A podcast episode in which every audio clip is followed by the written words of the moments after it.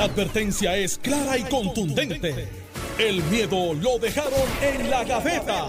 Le, le- le estás dando play al podcast de Sin, miedo, de El catarro Noti1630. existe todavía, señores. Sí, la influenza también, que, que hay, una, hay una... Pero ya hay negativo influenza también. sí, es un eh, catarrito. Eres tan malo que hasta eso da negativo.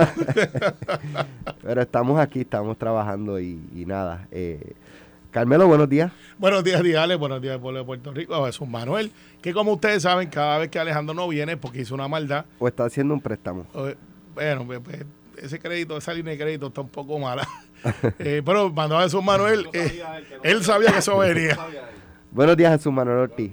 En sustitución de Alejandro García Padilla. Bueno, ayer yo. Ayer yo. Ahora, ahora te escucha. Ahora sí, buenos días, Alex, a Carmelo y a la gente que no escucha Noti uno. Bueno, este, vamos a hablar ya mismo de- del Partido Popular. Ayer yo entrevistaba a José Luis Dalmau y le pregunté, ¿verdad? Pues, De, la última vez que había escuchado que tenían como 18 mil en la cuenta de banco, ayer él me dijo que tenían como, 500, como 15 mil. Y, y pues lo que trasciende hoy es que realmente son 200 y pico dólares lo que tiene en la cuenta de banco del Partido Popular, lo que un poco eh, acentúa la complicada situación que está atravesando el partido, pero eso lo vamos a dejar para más adelante. En la mañana de hoy tuve la oportunidad de dialogar un ratito con el gobernador Pedro Pierluisi. Eh, hablamos de varios temas, pero entre ellos eh, el gobernador confirmó que sí, que en efecto, él, dentro de los cambios que él le había solicitado a la alta gerencia de Luma, a Cuantas y a Cuanta y Atco, estaba la salida de Wayne Stensby de la presidencia de Luma en Puerto Rico. Me llamó la atención, eh, ¿verdad? Yo pensé que, que no iba a ser tan categórico, pero lo fue. Dijo sí, eh, dijo, yo no voy a decir nombres, pero sí. eh, se solicitó un cambio a, nivel gerencial alto. Y, lo que sí entonces me llamó la atención es que comenzó a, o, o trajo a- sobre la mesa el nombre de Daniel Hernández, que era un ejecutivo de la autoridad que pasó con Luma y es el que ha estado de portavoz de la, de la empresa eh, hablando en, los pasadas, en las pasadas semanas sobre la reconexión o el restablecimiento de servicio energético. Eh, le pregunté si, ¿verdad? Como estamos hablando de la salida de Wayne Stensby, eh, pues alguien tiene que poner. Y, y él trae ese nombre si era una, un potencial sustituto. Y él dijo pues que, que eso era una determinación de la empresa, pero no sé, me dio esa impresión de que pudiera ser un sustituto. De hecho, yo le pregunté el martes por la noche a Tomás Rivera Chats y él dijo que él entendía que la salida de Stensby era cuestión de tiempo, que se iba a dar. Que lo que pasa es que no se iba a dar en aquel momento porque no iban a, a- a reaccionar tan rápido, ¿verdad? Este, pues por el mensaje que se envía ante la opinión pública. Carmelo. Mira, aquí la gente piensa que Luma es un ser único, especial, eh, que, que existe solamente en el universo de Puerto Rico. La verdad es que Luma se creó criollamente dentro de una matriz que se llama Cuantas. Hay otras más. Eh, Cuantas tiene 55 mil empleados que se dedican a esto en todos los Estados Unidos. O sea, es una corporación Madrid grande y como muchas, pues hacen una ramificación y aquí la conocemos como Luma. O sea que esto es un grupo gerencial que tiene un interés eh, no tan solamente en Puerto Rico, sino en diferentes operaciones. Y tienen lo que se llaman project managers o managers que manejan diferentes estados, diferentes cuentas y se turnean de punto a punto según la necesidad de la compañía matriz. Te digo esto porque, pues, sí, el gobernador había dicho, y pues los que estamos cercanos sabemos de sus reclamos a Luma, que no necesariamente son los que algunos quisieran, que es que salga públicamente y le dé fuete a Roy Massa, a Luma, creando una inestabilidad social, que algunos apuestan a eso, no para resolver el problema de Luma, sino para adquirir ganancia política. Y ese es el arte de gobernar, ese es las virtudes y defectos que trae la posición del gobernador. El gobernador yo siempre he planteado que es como un piloto de avión y tú sabes que los aviones no tienen freno. Los aviones no tienen freno. Tú no puedes parar un avión en el aire y decir, aquí está. Así que un gobernador no puede pararse y decir, yo quiero que esto pase ahora y 48 horas cambiar de opinión, porque una vez él hace esa posición, esa posición tiene una tiene, tiene un momentum. El, el mejor ejemplo, Aníbal Acedo Vilá, voy a hacer al gobierno dos semanas, 98 mil empleados a la calle. Eso creo que después hubiese un desfase y aunque él trató de recoger vela, era muy tarde, porque cuando el gobernador dice eso, no tiene vuelta atrás. Así que Pedro Pelici y cualquier otro gobernador no puede decir, aunque lo piense, yo quiero que esta gente que se le cancele el contrato si no, si no funciona. La manera responsable de gobernar es, tienen que cumplir. Si no cumplen, habrá consecuencias. Pero no puede salir al populismo a decir, cancela, ay, ¿qué viene después? Porque como tú viste, Alex, y lo, lo vimos en este programa, las noticias cambian. Y al principio era, vamos a votar la Luma, vamos a votar la Luma, hasta que alguien hizo la pregunta, ¿y qué viene después? O en pelotadura, donde tú participas, hicieron una encuesta. ¿Quieren que volvamos a lo que estábamos? 60 y pico por ciento dijeron no. Entonces, ¿qué viene? Ah, pero entonces empezamos a leer el contrato. Empezamos a leer el contrato, porque hay gente que habla, pero no lee los contratos. Y aquí, en esta emisora, David Colón, John Mott, Kike Cruz, que entran en un detalle un poco más técnico en sus programas, más que un análisis político, dijeron, mire, que hay una cláusula ahí que dice que aunque lo saquemos hoy son 18 meses y hay que pagarle esto. Y entonces empezaron, ah, oh, espérate, no, eh, y fueron cambiando de posiciones desde líderes electos de mi colectividad hasta los que estaban por ahí, chija, que después dijeron, ah, espérate, pues no es tan fácil como pensamos. Así que, pero Pelici sí tiene la responsabilidad de todo lo que pasa. Eso viene también con el trabajo. A Alejandro le, decían que llovía y era culpa de él también. Este, a Pedro no es, no es diferente. Ah, eso pasó. El gobernador tiene responsabilidad. ¿Sabe qué? En algún aspecto sí, porque es el gobernador. Él, es el último en la mando, mando. Pero recuerden que Luma, que aquí mucha gente no lee, un memorando de entendimiento que se firmó desde mucho antes que entrara Wanda Vázquez, Ricardo Rosselló. Pues esto viene cuajándose hace un tiempo. El gobierno federal dijo, ustedes están en una sindicatura, están en quiebra, acuérdense de esto, ah, y tienen que tener un operador para, para este asunto de la distribución. O sea que Luma no es que vino aquí y hizo un request for proposal o dijo, tengo esta oferta para administrar. Luma literalmente fue impuesto impuesto como una condición a la ley de quiebra para poder entonces manejar la ley de quiebra.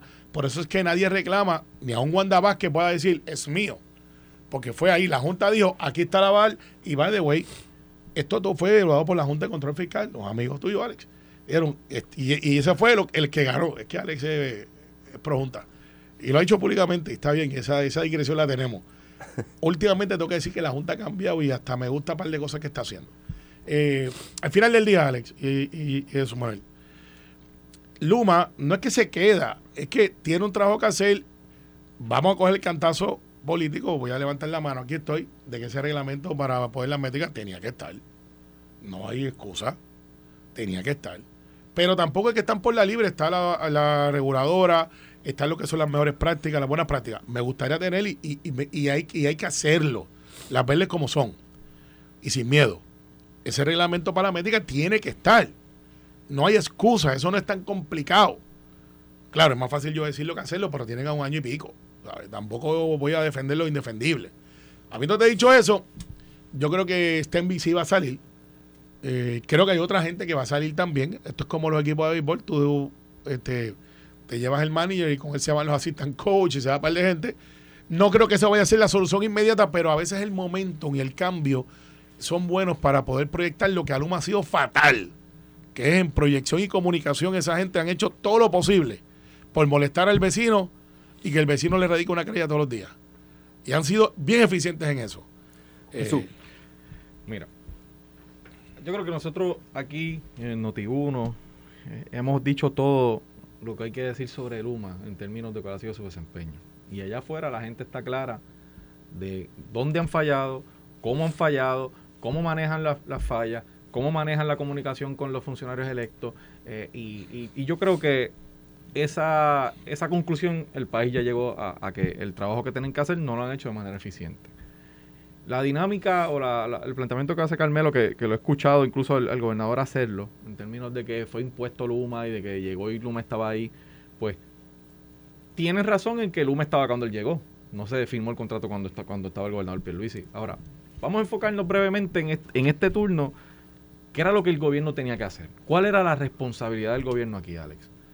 Bueno, pues hay un contrato entre este conglomerado que forma Luma y la Autoridad de las Agencias Público-Privadas en representación del gobierno de Puerto Rico. Un contrato que consta de dos partes que se tiene que cumplir y cada parte tiene unas obligaciones. La pregunta que el país tiene que contestarse hoy, Luma, ¿ha cumplido las obligaciones de ese contrato? No se sabe ahí llegamos. ¿Quién se supone fiscaliza el cumplimiento de ese contrato? Bueno, las agencias público-privadas y el gobierno. El gobierno de Pierluisi ha hecho lo que tiene que hacer para fiscalizar el contrato. No lo ha hecho. Carmelo mencionaba un ejemplo, él, dice que levanta las manos y, tiene razón. En los reglamentos. No hay un reglamento hecho. Vamos a empezar por ahí. No hay excusa. ¿Cuál ha sido la gestión y la acción del gobernador Pierluisi más allá de, que lleva, desde que juró como gobernador defendiendo el contrato y la gestión de Luma? Porque hay videos y de sobra y, clippings de periódicos donde él está defendiendo la, la gestión de Luma. No es el contrato que estaba cuando él llegó, la gestión de Luma no ha ejecutado su rol de fiscalizar el contrato para que llegado el momento, pues, el primer momento es en noviembre, donde hay una discusión eh, del, acuerdo suplementario, se puede establecer unas métricas, es decir, el contrato se ha cumplido, la realidad es que no se ha cumplido, o sea, el gobierno no está en posición, no se ha colocado en posición de poder exigir el cumplimiento de un contrato porque no lo ha fiscalizado. Y esa responsabilidad es del gobernador Pierluisi y de su gobierno y de esa no puede rehuir. Él puede rehuirle que no firmó el contrato, puede rehuirle que la Junta empuja el la contratación de un ente externo, puede hacer todo ese tipo de argumentos. Pero su responsabilidad, que era fiscalizar el contrato, eh, velar porque las personas encargadas, en este caso las agencias público-privadas, fiscalizaran ese contrato, no cumplieron con esa responsabilidad, Alex.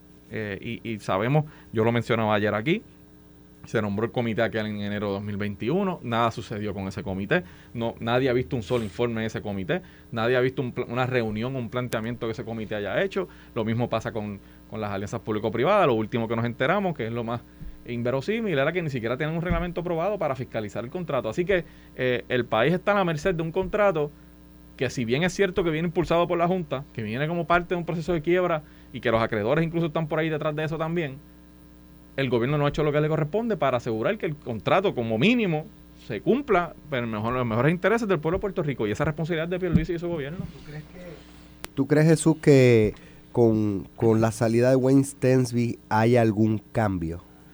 Mira, aquí tradicionalmente se busca... Si pusieran, por ejemplo, un Daniel Hernández, puertorriqueño, conoce el sistema, porque él estuvo en... Eh, dirigió, me parece que transmisión y distribución bajo la autoridad eh, pudiera haber algún cambio en el servicio? Mira, yo eh, no puedo contestarte si en efecto Darío Hernández vendrá con otra mentalidad porque no lo conozco. Pero aquí hay unos problemas de base en términos del contrato.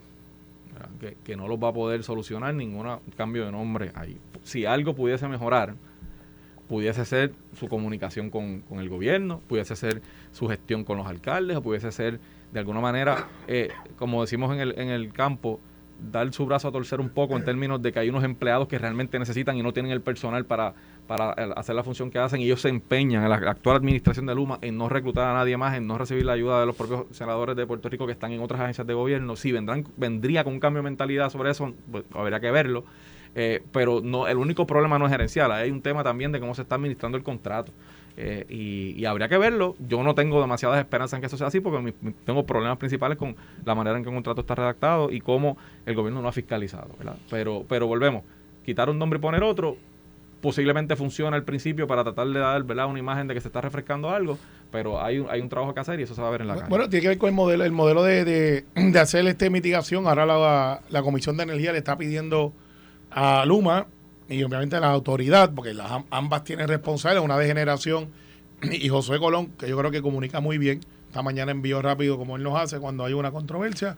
Mira, aquí pasó esto, 50% AES por un cuestión de inyección, y mantiene al tanto a la gente. Y ese ese modelo de comunicación de Josué es muy exitoso. ¿Lo envió dónde? ¿Lo envió dónde? Eh, él lo envía al Twitter, lo envía por todos lados, y nos envía, él, escucha el programa. No lo vi. Eh, a veces se lo envía a Alejandro también, eh, para que lo lea y se informe. Al final del día, yo creo que Luma lo que tiene que hacer es informar las cosas como son. La gente sabe que el sistema colapsó, que tenemos un gobernador que está consciente de que tiene que, entre sus hombros, y comenzar, y, su meta es acabar, porque ha dicho que va a la reelección y se nos tardamos 5 o 6 años en que el sistema eléctrico realmente cambie y no va a cambiar con postes nuevos de aluminio o luminarias.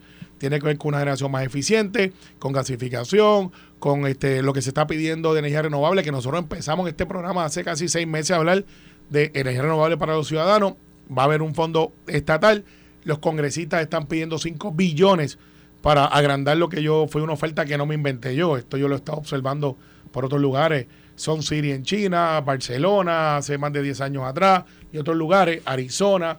palo verde, eh, y, y estamos hablando de energía nuclear micro, que también lo he mencionado aquí hace unos meses atrás, y ahora está siendo motivo de que el Pentágono está diciendo vamos a meternos ahí. O sea que esto viene un sinnúmero de cosas donde el gobernador tiene la responsabilidad de manejar. Ah, y prepárense, pues mucha gente no lo ha dicho. Para los que le tienen miedo a la privatización, que lo tenemos en el aeropuerto y Alejandro lo mantuvo, el Moscoso y funciona, la PR22 y tiene hasta servicio de grúa cuando te quedas y, y todas estas cosas. La generación va para la misma, va para la privatización también. Lo bueno es que va a haber competencia, al igual que lo hubo con la telefónica, cuando Hernández Colón tomó la decisión, que no era de su agrado en aquel momento, pero dijeron, tienes que vender, se hizo, y ahora pues todo el mundo tenemos celulares de diferentes compañías, la competencia siempre es buena, y lo tienen en Florida, lo tienen en todos lados, va a tener una línea de transmisión y Alex Delgado, Carmelo Ríos y Jesús Manuel va a poder decir, yo quiero tal power o este power. Eh, no digo Villa Power porque aquel está defectuoso, es más pintura y capota, pero cualquier otro power que digan, este, eh, además que no tiene reembolso y no tiene garantía. Así que al final del día, esto viene, Alex, y, y tenemos que transformar, no podemos permitir o tratar de caer en la retórica de algunos haters de que esto está mal, que esto se chavó, que esto no va para ningún lado, que vamos a sacar el que viene, vamos para el de allá y no tener un plan responsable. Y yo creo que en eso, cuando el Pielici tiene la madurez, ha podido manejar el asunto difícil. A mí no me gusta que se vaya la luz. Para aquellos que no se enteren, se le va la luz a PNP, populares, independentistas, los que no votaron, a todo el mundo. Eh, hasta Alex Delgado se le va la luz también. Sí. Eh, Hay otro, sí. fa- otro factor, el tema del dinero de la recuperación. Hay 10 mil y pico de millones de pesos para el sistema eléctrico que no se han desembolsado, Alex. Ayer había un reportaje que planteaba que si no se hace nada con la generación, vamos a tener casi nueve apagones, o apagones casi nueve días al año. Esos son más de 50 y pico apagones al año, sobre 500 millones. y 50, pico. 50 o menos, Cincuenta- pero tiene una 500 proyección. millones. o sea, es- eso es devastador para la economía. Pero- eso es devastador, pero eh, el, el tema es, el, el dinero está ahí. Llevamos cinco años y Ya así está mismo en la cuenta de en banco del gobierno de Puerto acueducto, Rico. habían 6 mil millones más. Algunos sí, algunos no. Porque tienen algunos, este, tiene que tener un plan que esa pero Jesús lo explica, eh, Jesús no, pa- eh, José, José le explicó aquí que habían unos proyectos que, y no quiero entrar en las administraciones republicanas, demócratas, porque hay gente que se me marchita, pero este, José lo dijo, mira, eso se tarda 18 meses, 20 meses, tuvimos este una pandemia, el gobierno federal desaceleró, el presidente que teníamos no nos ayudó mucho, lo ha admitido todo el mundo, el presidente Biden vino aquí y dijo, miren, no los hemos tratado bien, o sea, aquí el dinero no corría, lo asignaban, pero no corría porque tenían unos requisitos Corre que no le ponían. ¿Ah? No corre todavía. Y, y- y hay unos que van a correr y otros que hay que acelerar el paso. O sea, los chavos, no hay excusa de que no hay dinero. No hay excusa. No lo hay. Y a mí me gusta decirlo porque yo me pongo en ese renglón. No hay de hecho- excusa de que no hay dinero. Hay gente que quiere ver grúas, que, que es lo que a- tradicionalmente vemos. Pero no es esa clase de economía. En cuanto a Wayne Stensby, yo- si yo mal no recuerdo, en una de las vistas que se hizo en la Cámara surgió que él es accionista, incluso de, de Cuanta o de una de las otras compañías. O sea, que en parte es hasta parte dueño de Luma. Sí, pero eso lo hacen muchas Puede corporaciones. salir, por eso te quiero decir, podrá salir el nombre de él, de esto, pero él, él- él está ahí. O sea, va- vamos a dejar una cosa, si, lo, si sale de, es porque obviamente se ha convertido en la figura más eh, fiscalizada de Luma y probablemente quieren hacer una lavada de una cara la- distracción, la- es una distracción, tú eliminas la distracción. Lo mismo pasa con, con jefes de agencia. El gobernador viene y tiene eh, este jefe de agencia que de momento está bajo fuego, no se sabe defender, no tiene una explicación. Es una distracción. Vámonos, te fuiste, viene el otro, es de confianza. Lo mismo pasa con la corporación. Así que al final del día yo creo que Pelici lo ha manejado bien. Creo que ha sido honesto. No ha politiqueado, no ha sido el populismo. Esa es la fácil. Aún los que yo- se yo- fueron al yo- populismo tuvieron que recoger vela después dijeron cuando porque el populismo es fácil.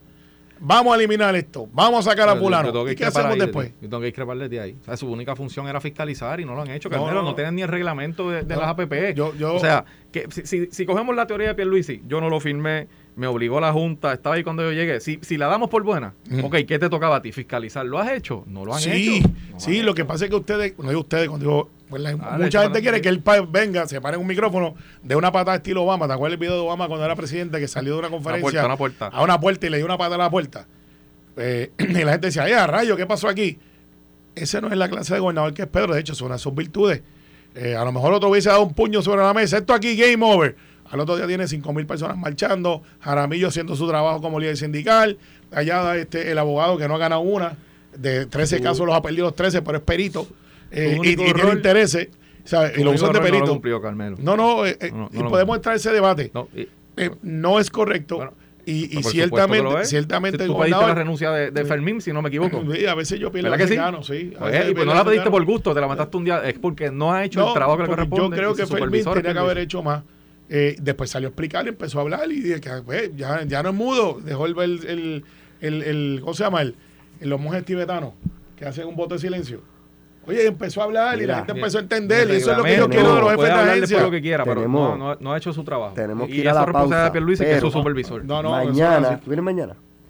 Mañana estamos en Puerto Rico Federal Credit Union, aquí en San Oh, Juan, por el área un de, préstamo allí para el Partido de Popular. Borinquen Tower.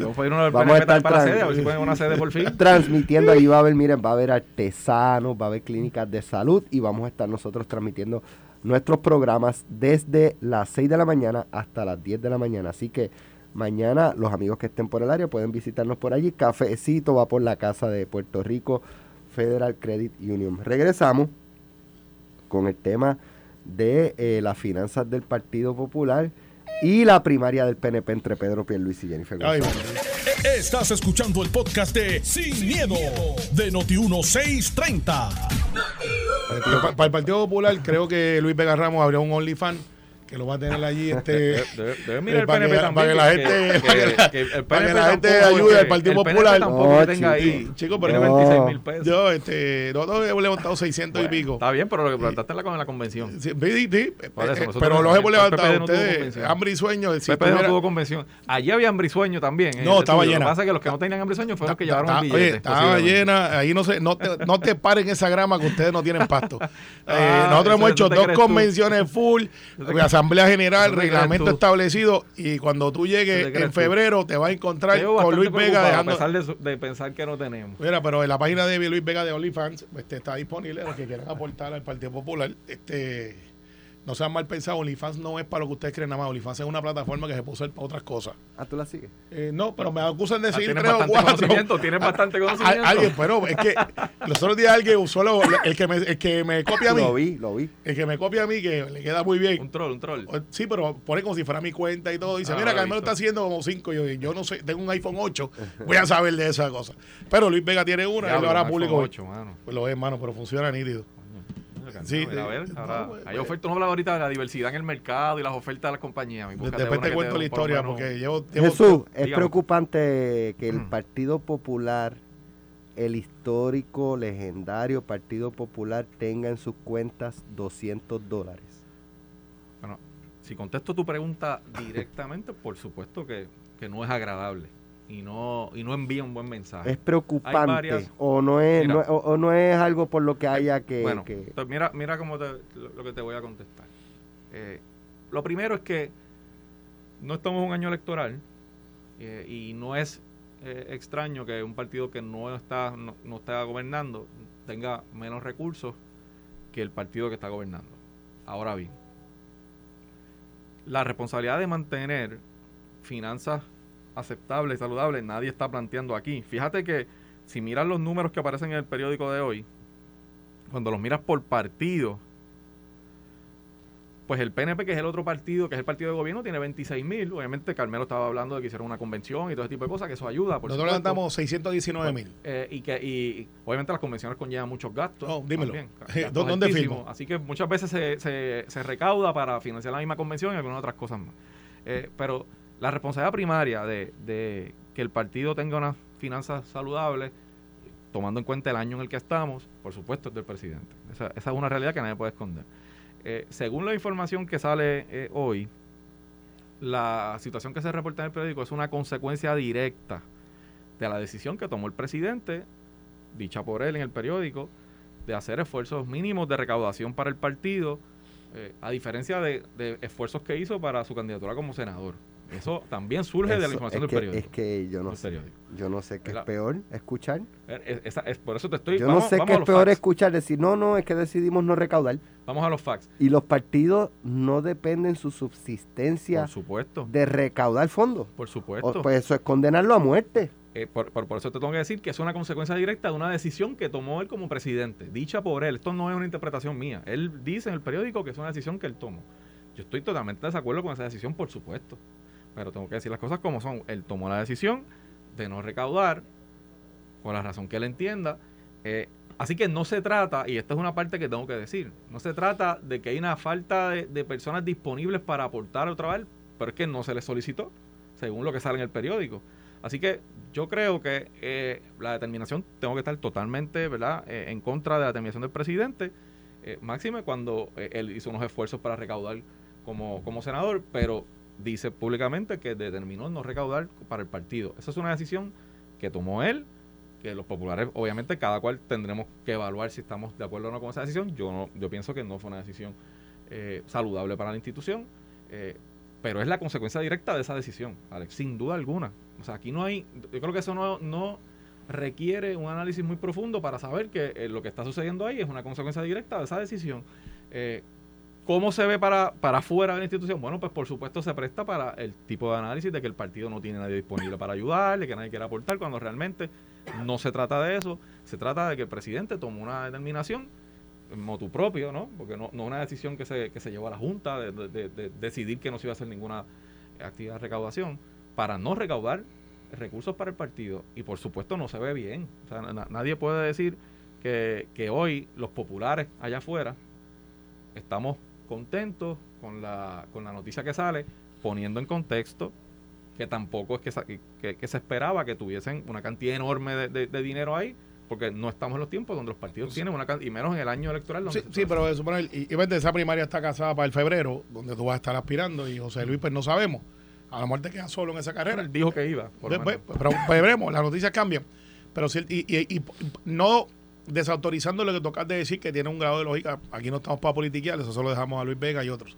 Este, lo que pasa es que tú tienes la mayoría de los alcaldes, que algunos critican y deberían de entonces coger la batuta y decir, pues ya que el presidente no puede, pues yo, Villalba va a hacer esto, porque ese tiene aspiraciones. O eh, Fulano o el Morovi, vamos a hacer esto. Y de momento los alcaldes asociados vamos a recoger en un radio maratón de alcaldes eh, a 3 mil por pueblo, que es una cuota razonable. Eh, pues aquí está, presidente. Pum. Los legisladores, eh, pues nosotros vamos a recoger esto. Eh, vamos a hacer este programa. los servidores públicos populares que tienen un nombre, este. Servidores públicos. Servidores públicos. Servidores públicos. Pues nosotros vamos a aportar 5 pesitos, 10 pesitos. Entonces, eso tú no lo ves en la institución y eso no tienes que tener gobernación, no tienes que tener PNP. Yo tengo dos convenciones. Eso cuesta un billetal, su mujer sabe. El, el, recaudo del PNP dentro de esto ha sido 600 y pico de mil. Ah, se gastan porque son para financiar y cuando usted hace una asamblea general no es que la gente llega, usted tiene que dar transportación, tiene que dar una tarima, sonido y como todo ha cambiado, cuesta mucho más que lo que costaba antes. Eh, yo me enorgullezco que el presidente de mi partido no ha abandonado la estructura, que algunos lo hacen cuando llega a gobernación y recogen para ellos, pero el partido nosotros abaratando costos, porque no estamos en los tiempos de gastar muchísimo pues una oficina administrativa donde yo pago luz, pago agua, una nómina bien reducida, muchos voluntarios. Y si literalmente tienes un funcionamiento que va corriendo, al final del día, Alex, el Partido Popular está en, su peor momento, no tan solamente institucional, sino también ideológico. Y ahora, pues con esa mezcla de Luis Vega, que parecería que algunos piensan que es de transición, cuando José Luis lo nombra es porque quiere que se quede, al final, pues cuando miras, no ves un túnel que tiene una salida a menos que alguien no coja eso, como Alejandro dijo una vez, yo voy a hacer una actividad y David él dijo, yo voy a hacer otra, pues parece que no ha pasado. Eh, y ahí, está, ahí están los hechos, ahí están los hechos. Está muy mal. Otro que está mal, Alex, es Tadito Hernández. Eh, y esto lo digo yo. Busca la manera de. Sí, sí, pero hay, que, se, hay que se merece quedarse. A ver por dónde va Carmelo aquí. Porque no, no, aquí nosotros no, no cuadramos lo que vamos a hablar. Aquí Ale lo pone y nosotros a veces le hacemos caso y a veces no. Yo voy a hacer esta denuncia y lo voy a decir aquí pues, pero voy a hacer acción en la palabra. Tatito Hernández hace tres días eh, hubo un grupo de padres y madres de SER que fueron a verlo, estuvieron cinco horas decepcionados de que tú vayas a la Casa de las Leyes y no atiendan a la gente. Hay una reducción de 200 mil dólares en donativos legislativos eh, de, la, de, lo que se da de los 18 millones, donde hay un sinnúmero de organizaciones, 300, 400, que reciben donativos para que puedan funcionar y dar un servicio algunas que tienen más méritos que otras, yo no voy a entrar en ese detalle. Voy a entrar en ser de Puerto Rico. Yo escuché la noticia aquí en Noti1, eh, que es un headline donde hay seis mil y pico de terapias que corren peligro de niños y niñas que, su vida depende de eso. Pues yo puedo criticar a Tatito y decir, Tatito está mal, no los atendiste y le quitaste los 200 mil pesos. Y caigo en lo mismo que yo critico todos los días. Yo soy senador de distrito. Ser no está en mi distrito, está en San Juan, está en Ponce y creo que está en otro lugar en la isla. Este, eh, no sé si es Fajardo o el oeste, desconozco. Ceiba, yo creo que. Ceiba, ok. Pues Ceiba. está en Ceiba, está en Ponce y está en San Juan. No importa. La palabra, y esto, y esto es un emplazamiento a mis compañeros senadores de distrito y representantes de distrito en la capacidad que puedan.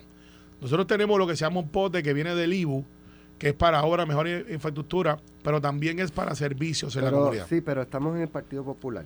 No, pero Y yo... ahorita vamos, ya vamos a hablar de eso ya. ok, mismo. pues, pues yo quiero hacer ese Mira. anuncio aquí para no caer en la, en, en la politiquería. Sí, eh, No, no, oye, eh, las cosas hay que resolverlas y el vamos, motivo no lo vamos mira, a resolver. De aquí nace esto, la noticia. Mírate esto.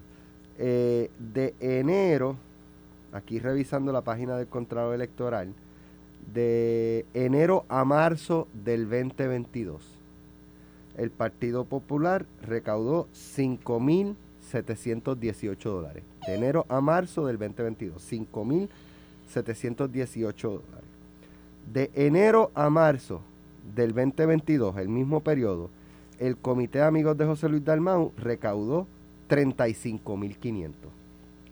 O sea, José Luis Dalmau está pidiendo dinero para su comité de campaña, no para su partido. Que es O sea, bien poquito él, detu- detuvo, él detuvo la recaudación del partido, pero mantuvo la de, la de, la de sus candidaturas. Eh, eh, que fue lo que yo te. Entonces me No escribe, me Lo- escribe otra persona acá Sí. eh, por texto. me escribe. Déjame buscar aquí el Que, mensaje. que él me sabe de eso porque él estuvo a cargo de donativo legislativo en una ocasión. Como por 7 8 años. Fue asesor. No se puede me montar una dice, red de mira, Disney me todavía. dice, me dice que, ¿sabes? Un poco de analizando, eh, eh, nadie le va a dejar la chiringa bola a otro. Los tiempos de Hernández Agosto y de Héctor Ferrer pasaron. En los que el partido era primero, hay que recaudar para el partido. El partido es la prioridad. Y dice que ya, ya esos tiempos pasaron.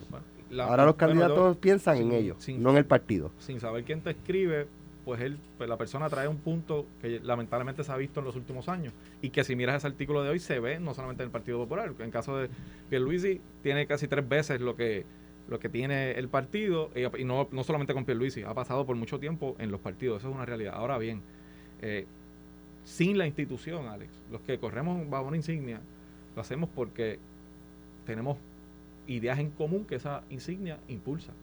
Y sin esa insignia, yo me atrevo a decir, voy a hablar del Partido Popular, no voy a hablar de- del PNP, por supuesto. Sin esa insignia, yo, yo me atrevo a decir que el 99% por dejar una posibilidad de los que estamos en alguna posición allí no estarían en ninguna posición. Y hay que aprender a que tenemos que tener hacer un trabajo colectivo y que eh, en el caso del presidente se, llame como se llame. No, no es el, en este caso es José Luis Dalmau, en el- se llame como se llame. Tiene una responsabilidad dual, tiene una responsabilidad con su equipo, por supuesto, que, que la tiene que cumplir, pero tiene una responsabilidad institucional eh, y no podemos decir que determinado momento era propicio para recaudar para, para un comité, pero no para el otro. Y eso, por lo menos, lo que se ve en la información que sale hoy públicamente es ese. Y yo creo que los populares, y yo estoy seguro, eh, con esta información, que por supuesto no nos gusta a ninguno, eh, lo que nos corresponde es eh, tomar determinaciones para adelantar las, los intereses de la institución, porque esa institución es la que nos va a permitir servirle a Puerto Rico en, en- en la calidad en que lo vayamos a hacer cada uno de nosotros. Yo estoy convencido, y lo veremos más adelante, que los populares vamos a trabajar juntos para que la no solamente las finanzas de la institución reflejen un partido con la energía y con las posibilidades de triunfo que tiene el Partido Popular, sino para estar a la altura que el país necesita en la próxima elección. Y ¿Cuál para es, eso, cuál es la, sin duda, hace falta. cuál es- cuál es el la cuenta de. OnlyFans de Luis Vega que me están preguntando para aportarle al Partido Popular? Carmelo, Mira, pórtate bien. Allá, Mira, llamar- Alex, tú, Alex, Alex, directo. Mira, Alex, lo de ser. lo a decir bien breve. Eh, hay otras entidades que me acaban de informar que están dando servicio y, y Jesús Santos yo creo que es una persona seria. Yo no voy a atacar el hecho, más allá de Tatito, que yo creo que fue insensible no atender a esa gente. Yo hoy voy a hacer una- un emplazamiento a todos los compañeros de distrito en lo que puedan. Esto no es un judgment call. Eh, yo voy a poner 10 mil pesitos de lo que es un pote que existe, que tiene los legisladores, no es un barril de tocino como antes se conocía, pero está en la autoridad de tierra y tú puedes designarlo, entidades sin fin de lucro. Yo le voy a pedir a mis compañeros de Senado de distrito, los de acumulación no tienen ese, eh, eh, ese dinero. Y a los de la Cámara, que si cada uno de los senadores de distrito somos 22, damos 10 mil dólares, son 220. Ahí tenemos 20 por encima de lo que se le quitó en la Cámara de Tatito Hernández. Y si los compañeros de la Cámara de distrito, que son como 40, dan 5, Eso no, 5, pues ya ahí tienes 200 mil pesos más. Ahí tienes 400 mil. Y eso lo podemos hacer hoy con una carta. Así que desde Noti1 el emplazamiento va amigable, no es para los que no den, este, son malos, son buenos. Está bueno estar criticando y no dando soluciones. Yo voy a dar la solución. Así que los 10 mil míos van. por este año. Eh, sí, sí, y si le hace falta el año que viene, lo buscamos. Porque ese dinero es, re- Bueno. es- es- es recurrente. Viene de una fórmula del IBU de menos de un chavito, menos de un cuarto de un chavito de lo que se vende en el distrito. Al final del día, Alex, el dinero está disponible. Podemos criticar a Tatito, eso es válido, pero entonces caemos en lo mismo, la solución. Así que de Noti1 lo hago en primicia. Yo espero que los compañeros me hagan coro. No es tanto, eh, son 10 mil pesitos de parte del Senado, de cada uno senador de distrito. eh, y si cada uno de la Cámara, que son más, da 5 mil, eso es una carta, tú la firmas y le dices a tierra, yo quiero que esos chavos se los dé a hacer. Y ya, ya levantamos más de 350 mil y evi- evitamos el hecho este de las terapias Bueno, corran vamos a ver si responden. No, no, en el, yo sé que en el caucus de nosotros de la Cámara se discutió eh, el tema. Sé que había unas conversaciones entre Cámara y Senado para buscar alternativas. Todo el mundo reconoce la, la valía que se representa para el pueblo de Puerto Rico eh, y estoy convencido de que, de que esas conversaciones pues, van a traer buenos resultados. ¿Cuál va a ser el mecanismo? Pues desconozco, como bien dice Carmelo, nosotros de acumulación normalmente no, no tenemos ¿verdad? conocimiento de cómo manejan ese fondo allí, pero, pero con- la- la- sé que en la Cámara lo estaban conversando y estaban buscando alternativas. Gracias a ambos. Nos vemos mañana en Puerto Rico Federal Credit Union. Esto fue, el podcast de Sin, miedo, de Noti1630. Dale play a tu podcast favorito a través de Apple Podcasts, Spotify, Google Podcasts, Stitcher y notiuno.com.